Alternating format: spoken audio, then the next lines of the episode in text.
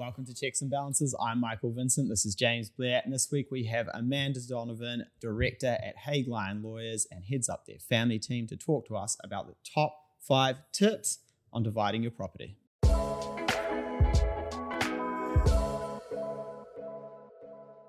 The other way we describe Amanda is great to have on your side, terrifying if she's on the other side. Amanda, welcome back. Yeah. Thank you. For Are you on our side Still? today? Yeah. I yeah, am yeah. on your side today. Nice. Yeah, Okay. today. Yeah.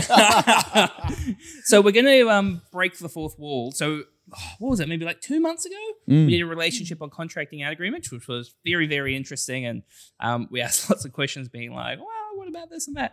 Um, then we actually filmed this episode, but it poured with rain, and because we were in a, a building from 1914, couldn't hear a damn thing on the audio. So we're Mm. back again doing it. Yeah, I don't. Th- I'm not sure if this one will be as good as the one we recorded last Yeah. time. But we'll give it a go. Yeah, yeah, definitely. Um, so Amanda, we're going to do a little update to Mm. start with. So, so today is all about uh divorces. You know, one and two is going to end up in this situation. Here's what you need to know. But we're going to go back to the contracting out agreements to start with. You've got a little update for us. Yeah, just briefly. Um, since I was last here, there's been a Supreme Court decision, highest court in New Zealand, that has said that uh, we talked about before if you um, have a family home of your own and you transfer it to a trust without entering into a contracting out agreement, then you might be uh, later that might get clawed back out of the trust because it's become the family home and you tipped it in there with an intent to defeat somebody else's rights to it. Um, and we were talking about de facto relationships, and that's really where the parameters have been. And that's changed a little bit now because the Supreme Court said it was enough just to be dating someone who later became a de facto partner and then married. So um, it's just really flagging that those contracting out agreements are really important Yeah. because you can do these things, but you do need to wrap around that so everybody's really clear about it and save yourself a lot of hassle at the end. Moral of the story: just stay single and not ready to mingle. Yeah. That's it. What about what do you reckon, Amanda? On the Bumble profile, there's like T's and C's that you have to yeah. to before You're you um, have the first date. Are there? No, I'm saying, could, what if we you, could? you know, as a side business for you, like, you know, if we do your financial plan quickly, Oh, if we could get you a second business in Mhm. the law tech space where we work with Bumble and get like, if I transfer any property Yeah. to Yeah, yeah. whilst I'm Yeah. By you. swiping right on this profile, you agree to these T's Yeah. and C's. Yeah, yeah, yeah. and you better believe Mike's never read the T's and C's once in his life, which I'm sure doesn't surprise you. Um, okay, so that's, I mean, the That's other, the update. the other bit with the update is, you know, defining the relationship. At what point are we, Mm. at what point are we dating, Mike? this is this is a situationship for you and I, James. I know that. Yeah, yeah, I know what this Dating's is. the easy part, right? Dating is usually you've got an idea because you're sitting around going, oh, do I pay for this? Do you pay for that?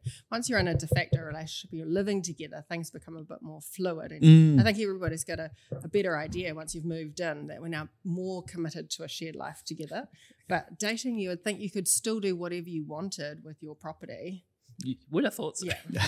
But apparently not. no. Wow, yeah. Not Mm. without a contracting out agreement. Yeah, yeah. How do you feel about that? Or do you, you don't have feelings about these things? I don't it just have is what it feelings. is. I don't You know, like Yeah. Batman. Yeah. can we, Ravi, can we clip that? Amanda saying, I'm Batman? Thank you. All right. So today is top five tips on dividing your property without costing yourself a fortune. I don't Mm. know if the last bit works, Yeah. the costing you a fortune bit. No, there's tips in here on that. Um, what's tip number one? Well, well, first I'd like to say that not everybody needs a lawyer Mm. to divide their property. So you know, there's loads of people out there that a relationship ends and it's de facto relationships or marriages, um, and they can they're amicable enough that they can organise themselves to sell their property and divide their assets equally. Um, but once you st- start getting into situations where there's children and um, somebody's been out of the workforce, there are some discretionary factors that do come in that probably both parties do need independent legal advice for.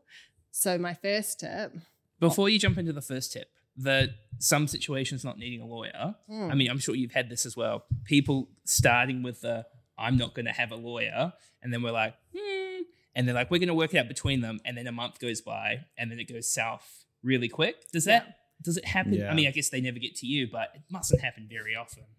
I, I think probably some of those do happen, but you know, if you're a couple in your twenties that have a house together Mm. and maybe a couple of cars and some KiwiSaver, usually what those people are doing is you're entitled to divvy all of that up. You know, your KiwiSaver, your bank accounts, etc. If you've been in a de facto relationship for more than three years, Mm. but sometimes what they do is they divvy up the house proceeds between them and they each keep what they've Mm. got. So that's what I think sort of colloquially is happening Right. out there from time to time, not realizing that the KiwiSaver as well should have been divvied up and the bank account should have been divvied up as Yeah. well. Mm. So there, there is a bit of that going on. Okay, cool. Tip number one. Um, probably get a specialist lawyer. I think it's like anything. You know, if you want to have a tooth extracted, you probably wouldn't go and see your mate about it, even though they've, you know, a high, they they do some tooth teeth work. You know, Yep. go and see somebody because um, you can spend a lot of time arguing about the case law. Like I was saying, that cases just changed, just updated. Um, it's you cut through it very quickly. And I always say, if I know who the lawyer is on the other side and I know that they specialize in this, we get to where we need to go super fast Mm. because everybody knows the parameters of which you're divvying up this property. So, yeah, if both sides can have somebody that specializes in the field, it often makes it cheaper, not more expensive. Yeah. And when someone's looking for a lawyer, what would you say are some of the key things they should be looking for to try and get the right fit? Mm. Most people ask for a referral from someone they know. Yeah. So it's a really personal experience Mm. because um, often there's some emotional element that's attached to the reason for the separation, and they want to to go with somebody that somebody else has already had an experience with. Yeah. So I don't, I don't think I've in 24 years, I don't think I've ever advertised at all. So it really comes down to um, a referral base, and that's you know people that are more senior as well. So I'll do internal things like present for the New Zealand Law Society Mm. and things like that. And those lawyers, not all of them are specialists, so they'll have a client come into their high street business and say, "Oh, look, I don't do this. I think you need to go and see someone else." Yeah. Yeah. Yeah. And if you go going, well, my uncle Bob is a criminal lawyer or he's a property lawyer and I trust him, you know, you're just not going to be up to speed with with what's happening, right? And it's No. the it's actually very similar with finances, right? Just because you trust somebody from a relationship perspective does not mean that you should be trusting them with what is probably not one of the biggest emotional decisions, but financial decisions, right? If you get this wrong, Mm. can't go back and do it a second time, I'm guessing. Yeah, that's right. But probably Uncle Bob, who's a criminal lawyer, is specialized enough to know, ah, I'll send you to someone who I know. Yep. So if you trust Uncle Bob and Uncle Bob trusts me, I'll end up with that client. Cool. Yeah. Yeah. Otherwise, he needs to update his um, liability or PI cover because there's probably a lawsuit coming after it. Yeah. there was a, a Yeah. case in the Herald about that yesterday. Oh, really? that's another story. Yeah. Um, okay, point number two. Um, be organised, I suppose, would be the, the biggest thing with respect to that because um, if you have a house, a car, a boat, and a badge, you know, then there's paperwork that's associated with that. And every time you see your lawyer, if they ask you for all the things, get all the things Mm. and get it to them straight away because um, they need to start working through that in an ordered way. Um, and they charge by the hour. So if you can be um, consolidate a lot of that paperwork for them, and there is a lot of paperwork, then that'll help you save costs. Yeah. Label the PDFs. You know, just as a friendly person who receives a lot of PDFs and they're just jumbles of numbers, it takes time to uh, to go through them all, index them, and label them. But And Mike, an index, I love a good Yeah. index. Yeah. but Mike, how did you not know that one two seven five nine three three three four was my last three months of uh, income? Yeah. yeah. Exactly. Yeah. Shame on me. Yeah, I mean, being being organized is just you know all elements of your life. Being, I mean, if you're listening to checks and balances, right, you're trying to be better. Be organized. But if it's, I mean, to a degree, there's like, if it's a negotiation and you're dropping something on your lawyer at the last minute and a, and a whole lot of unjumbled, unlabeled, unindexed things, like, you know, your lawyer's like, gonna be like, well, if I'd had this five days ago, I could have gone through all this with a fine tooth comb, and now we're gonna go into a negotiation in like two hours, and I don't like, like, you know, you got to be prepared for this, surely. Yeah, and, and we'll, we'll always brief you. So the basic process is under the Property Relationships Act is identify all your assets and Mm. liabilities. Like, what have you got? You know, so you can do that however you like on a piece of paper, on an Excel. Ideal, ideal. Excel. Um, identify all those assets and liabilities. You know what they are. Um, and then we're going to classify them. Are they relationship property, something you're going to divide by two?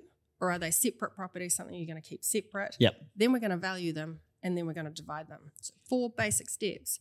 And if we can get all the identification stuff out of um, you early on, that helps. And people always say to me, why does a divorce or a separation cost so much? Why does it cost so much? It's because something falls down in one of those four stages. Mm. So, identification might be one. I've just had a case recently where um, the female woman was saying to me, There is property in Indonesia. I know there's property in Indonesia because we get an income out of that, and that income is, um, you know, two hundred to two hundred fifty thousand, and He's like, there's no property in Indonesia, It's Just money. right? so that's an identification issue, right? Yeah. We're all of a sudden having to work harder to find where that is. Um, and a classification issue might be that somebody says to me, "Oh, look, I've got, um, we've got this, these asset, these shares over here, and um, they're worth a couple of hundred thousand. And we say, okay, they were acquired during the relationship. They're likely to be relationship property. And then the wife says, no, no, they're not relationship property because all of that money came from an inheritance. Yeah. And there's special rules around Ooh. that. So then you're that's an, an example of a classification issue that you might then argue about. Actually, that inheritance came into our joint bank account and all Mm. got intermingled Yeah. there, and then it went out again. You can't really deal with that. Um, valuation straightforward. yeah. And I remember, um, you know, I've had cases. One of the funniest ones was they had um, horses, loads of horses, race horses, some in syndicates, some not. And every time these horses ran a race, they go up and down in value. So Ah. constantly arguing about the value. It's like, let's just wait to the end and see who made Yeah, you know? yeah. let's wait till we get closer to that Yeah. um, data hearing. And then dividing. The starting point for a division is 50 50. Yeah. And, you know, I always say, think about that when you think about these contracting out agreements, right? You need to spend a little bit of money to work out what your 50 50 looks like, or is it 60 40, or is it something else altogether? Because that's your starting point. And if you're in a few relationships where you separate 50 becomes 25%, well, you're the checks and Mm. balances guys, right? 50 becomes 25, you know, it starts diluting a little bit. So Half is better the- than a quarter. unless you do it a few times. Yeah. Yeah. yeah. Yeah. Um, can I ask the question of you mentioned like this, the starting point is 50 50. Mhm. At what points does it start to skew to 60 40 or 70 30? Yeah, sure. So, and remember, I'm only talking today about relationship property, what you own in your personal names, and leaving aside the complicated stuff such as trust assets and things like that, which people do consider to be Mm. their own, but are a different category. Um, so you start with an equal division, and for for easy math, and I'll use the two of you. So you've got a million dollars equity. Oh, I'd Um, love a million dollars equity, Amanda. You had it. yeah, lost yeah, I had it. I lost it. Yeah. Um, million dollars equity. Um, you can have five hundred thousand. You can have five hundred thousand. But you've been staying at home for the last five years, bringing up the children, which is great. You've got very well balanced, lovely children. They sleep well, and you've been out working, unencumbered career. You were both in the financial advice world before you started, but now your salaries uh, 250, 300,000, and you would be lucky to get a role right now because you've been out of it for so long. So that's your starting point where you'd take your 500,000 down to the bank and you'd say to the bank manager, mm, can I have a loan please? I'm going to have to buy a new house. I'm dividing everything by two. And you go, great, healthy deposit, good serviceability, you're in. You take yours down, they're like, healthy deposit, no serviceability, sorry, can't help out. you. So that is an economic disparity Mm. that's formed during your relationship because of the division of functions. Your function was this, you chose that, your function was that, you chose that. Mm. So then we'd have a look at it and we run it through some formulas and we'll say, well, take a bit of your 500,000, thank you very much, to compensate you and give it to you. So now you might have a 55 45 or something like that. Yeah. Still So can't get a loan, buddy. And that's the Still tough can't get part, another right? girlfriend, James. Yeah. but I gave you the best years of my life, Michael. the kids hate you, mate. Yeah. Where have you been? um, That is called economic disparity. Okay, nice. And is there a because like a lot of what you were explaining was you know how do you quantify Mm.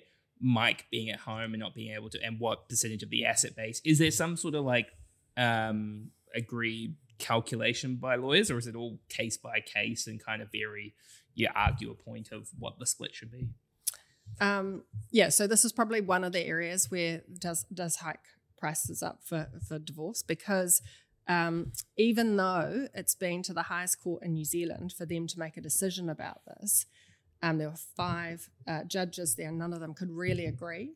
So we have some idea, but we don't have an exact formula for what that should look like, um, what that percentage should look like, or the number should look like.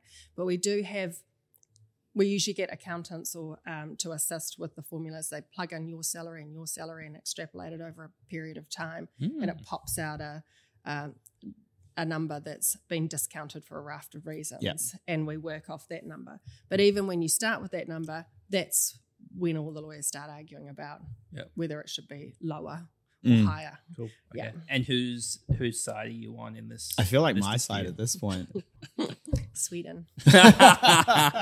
yeah. Okay. So um, we've got point one: get a specialist lawyer. Mhm. Stay away from Uncle Bob. The second is being organized. Mm. What's point number three?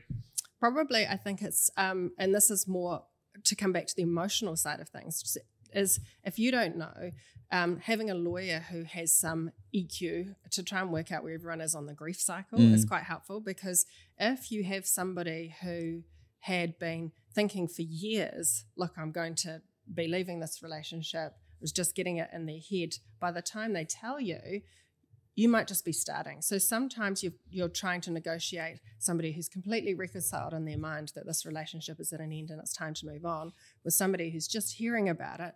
And so I'm trying to negotiate with angry. And trying to negotiate with angry is expensive, Mm. to be honest. So I can change. Look, mate, I'm sorry to do this to you by text, but Ravi and I are living together now. yeah, Yeah. You found out about Ravi's trust and you're off. so that that's probably just a good lawyer who understands strategy and um, sometimes what I'll say early on where it feels like you know you're just doing this and no one's getting anywhere as I might suggest and you can suggest this to your lawyer could we have a roundtable meeting so just all the, law- the the two lawyers and the parties come together because if you can eyeball the wife or the husband on the other side and start to get a feel about where it is that they're upset in this process then quickly you can get to the point again. So that's just Mm. again a cost-effective way to say, let's see if we can come together and work out. You know, sometimes the issue is not the issue, right? yeah, and negotiating with angry is a really good term there, right? Because it's if you're negotiating with pure emotion uh, and a bit of rage on the other side, uh, you know, very difficult to get a, ooh, you know, an equitable answer out of them or something that kind of seems a little bit reasonable. That's right. So if someone's emotional and you're being logical, Mm. th- those two don't work in a negotiation strategy. You have to wait for emotional to come to logical as well, so you can negotiate together. Mm. And how often does logical and emotional kind of how often is that a conversation to understand versus time and just going you're not in the right headspace to have this like do you, Yeah. do you kick it out sometimes and go we can't do this right now Yeah, sometimes that's necessary. And I, I have a case just this week where it was just like this, and I rang the lawyer. 'cause That's another technique, you know, invite your lawyer to call the other lawyer and have a conversation about where things are at. And she was like, it's not fair that he thinks it's not fair that she's they didn't ever get around to signing their contracting out agreement. That's an important point. So he thinks it's not fair that she gets an equal division because he put in more of the equity at the start, and, and she totally understands that. Uh, and I said to the lawyer on the other side, well, the thing that's holding her back is that uh, she was supposed to be getting married and he cheated on her and uh, the wedding got called off three weeks before the wedding and she went oh. So oh so the other lawyer didn't have that she had no idea. Ah right. Yeah she had no idea. So once you've both got an understanding about where things are at that would be a time thing but Mm. also you know she's got the law behind her so if she wants to head down that equal division right it, it, she's entitled to do that but there's those sorts of things that, Mm. that we say Yeah. yeah. does that happen very often where a relationship agreement gets drafted and doesn't get signed not at my office but yeah, no, there are things where there are cases where they don't, and sometimes it's because they. I mean, you're both required to have independent legal advice, right? Mm. So it might be that the independent legal advice that you're getting is don't sign it. Mm. It's not fair for you. So if that's the advice that you're getting, and that might be quite right, Mm. that it seems that it'll be um, it's too skewed one way, then um, the options are either don't sign it or break up. I mean, Yep. two, it's a fork The in the passion road colour. situation. Yeah, it is. Passion is. colour, we right? it, we've always called it the passion killer because uh, uh, that's what clients are asking. you. Well, Yeah. What do we What do we do if we don't sign? We either Yeah. stay together and understand this is the outcome, or you don't. Yeah, yeah. I mean, it's it, it's always a tricky thing to introduce into as a conversation and relationship as well. But we've talked about this before. I feel like these are getting more and more normalized uh, in relationships, especially now that you know houses are quite. You know, your first house is reasonably pretty difficult to get compared to what Mm. it used to be, and everything's a lot more expensive. And people just understand that. Yeah, look, if we all hope that this works out. Yeah, But if it doesn't, let's just be sensible about it. Mm, Yep. But you don't trust me, Mike. Uh, okay. I just did a, I did it. Not just one of my roadshow seminar papers I've done is that don't you? It was on trust. Don't you trust me, darling? oh, Yeah. I love it. Yeah. Yeah, nice. Play on words. But Yeah. yeah, yeah. I see, see what you're doing there. Yeah, Yeah, yeah. yeah, Uh, okay, next tip, Amanda. Well, probably to consider mediation and consider it early on. So, um, the good thing about mediation is if you come to a bit of a loggerhead, is that you've got a third party who's an expert who'll work with both sides to really help you get to the point that you need to get to. yeah And um, you don't have to do that in the same room. Often people start in the same room, then you can break off into separate rooms, and the mediator will go between you both and just keep trying to flesh it out until you get to where you need to go to. It's less expensive than court Mm. and it's quicker. So if you're looking to, if you have to file court proceedings, then sometimes to get to a hearing that can take years. Um, so this is a nice quick way to try and get there before that. Sometimes strategically, you have to file court proceedings first to show everyone you're serious about what's going on. Yeah. But that doesn't always mean that you get to a final hearing before a judge. Most people will hit mediation quite early on once all the information is disclosed between them. Yeah. Mm. Yeah. And I guess if you're if you're going to court, that means someone's going to be getting cross-examined or examined, which means James, you might have to be on the stand for like four hours straight. And I know you crumble after hour two. Psh, mate, you can't even remember what you had for breakfast this morning. It's gonna be easy for me. Uh, mean, what just like very high level in your experience, what percentage of cases end up going to court opposed to getting it sorted beforehand? Um, probably more settle out of court. Um, there's probably a small percentage that go to court um, and go all the way through to a defendant hearing, especially with respect to relationship property. It's usually that those matters can be settled. As I say, your starting point's equal division, and then there's only a few areas that have levers with respect to discretionary aspects. So Mm. it's either those discretionary aspects or it's something that um, there's numerous reasons as to why, but most matters would settle out of court. Yeah. Yeah. I'm going to put you on the spot here. Uh, you spoke about some areas where it can change the percentage from 50 50. What are some areas with clients where they say, you know, I should get more because of X, but it actually doesn't matter? Um, okay, what about a scenario where there's a family home and um, which you bought together and there's a mortgage, it's a million bucks, but you've just received an inheritance and you're like, let's get rid of the mortgage. Mm. So you dump your inheritance money, 500,000, significant, onto the mortgage. You're like, yes, lower repayments, awesome, we're doing well. And then you separate. Straight So- after you put the money in. Gotcha. if it was straight after, I'd make some arguments, but it's really. Oh, she's on my side, Nah. James. what happened to Um, Sweden? so um, the problem with this is is that the inheritance would have been your separate property. Yep. If you had put it in a bank account over here in your name and left it over there and did nothing with it, it's fine. But because you've tipped it into the family home, as such, the family home has special rules around it, and it's always going to be an equal division once you've been living together for more than three years. So that qualifying relationship. Mhm. So that money has gone. Mm. And often you'll end up in a mediation because somebody knows that if you go to court about that, well, that's just the law. Yeah. You're out. But if you go to mediation, you might be able to pull that back a bit to say, well, this is entirely unjust. That was the last of my parents. It's not the fruits of our relationship. Yeah. You know, Yeah. let me get some of that back and we'll settle. Sorry, I get half of Sally. I was about to say something way weirder. uh, okay, Amanda, what's the what's the next tip you have? Um, probably look at the big picture uh, as well. Um, people can get really into the minutiae, you know, arguing about chattels. I mean, don't get me wrong, some chattels are are worth arguing about. But um, if you're arguing about who gets the fridge and the washing machine and the dishwasher, remember your lawyers are $500 plus an hour. Mm. Perhaps see if you can work those things out. Do a pick by pick.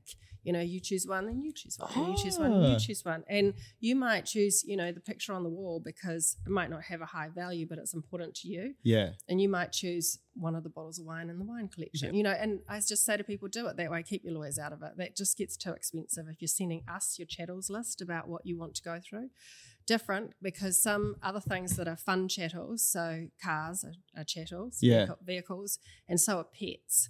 So um, what?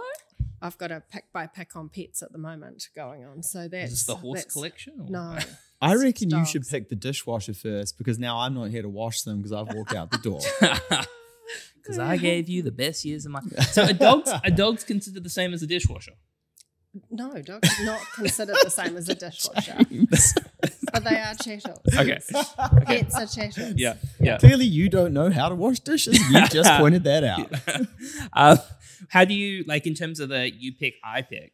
What if I turn around and go, well, you've picked a more valuable asset? Doesn't matter. That's where the pick by pick comes in, right? You can Okay. pick whatever you want first. It could be something that's more valuable dollar wise, Yeah. or it could be something that's more valuable to you. Yeah. Yeah. Okay. All right. No, that's good. You can. Are you taking Harry the pug, or am I taking Harry the pug? Mate, you can get you, you're going to need Harry the pug so to lean on emotionally. So you can take Harry. Okay. Radio. Uh, Amanda, any other tips before we wrap it up? Yeah, probably. Um, just the last thing would be is that if your if your family home's owned by you personally, no problem. But if you have it uh, owned by a trust or any other assets that are owned by a trust, make sure that you get the independent trustee on board early because um, they are also an owner and part of the division. And quite often, people deal with all the assets and then involve the independent trustee who might actually have something to say about things. So Yeah. just get them involved. if the independent trustee, because sometimes people will put like uh, relative on Mm. as a trustee, can that have any type of sway in what's going on here? It depends on what the trust deed says, but if Yeah. it's a unanimous decision, Yeah. um, which most of them are, then all three will need to be agreeing on the process and what's happening. Wow. And if you're going to a mediation, for example, you want to be sure when you're in the mediation that all the people who are able to make decisions about the property are there to make Yeah. the decisions about the property. Yeah. Crazy. Mm. Yep.